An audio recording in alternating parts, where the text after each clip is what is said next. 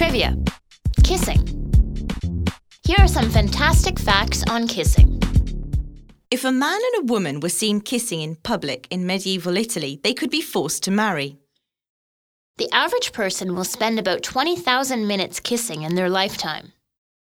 A survey has shown that 50% of people kiss before they turn 14. Kissing helps reduce tooth decay. This is because kissing increases the production of saliva in the mouth. In turn, saliva helps clean the mouth and prevents tooth decay.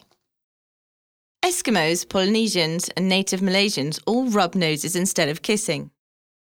A survey on couples found that people who kiss their partner before leaving for work every morning tend to earn a higher income. The scientific name for kissing is philematology. Canadian porcupines kiss one another on the lips. Ancient Romans often kissed each other on the eyes as a greeting. During Victorian England, a man was required to kiss the back of a lady's hand on greeting her. The most kisses in a single movie were 127 in the 1927 film Don Juan, starring Mary Astor and Estelle Taylor. They were both kissed by actor John Barrymore. For many Americans and British people, the standard European greeting of kissing on the cheek is very unusual.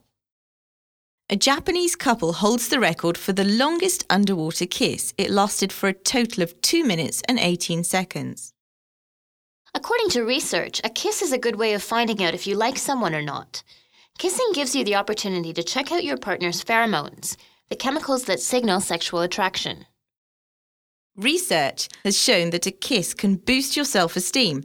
In theory, when you're kissing, you're happy and this makes you feel good about yourself. You can burn 26 calories in a one minute kiss. As you're kissing, your heart is pumping and your pulse is racing. It's a great cardiovascular workout. In Ireland, if you kiss the Blarney Stone, you'll be given the gift of the gab, a great ability to flatter someone and to speak with eloquence.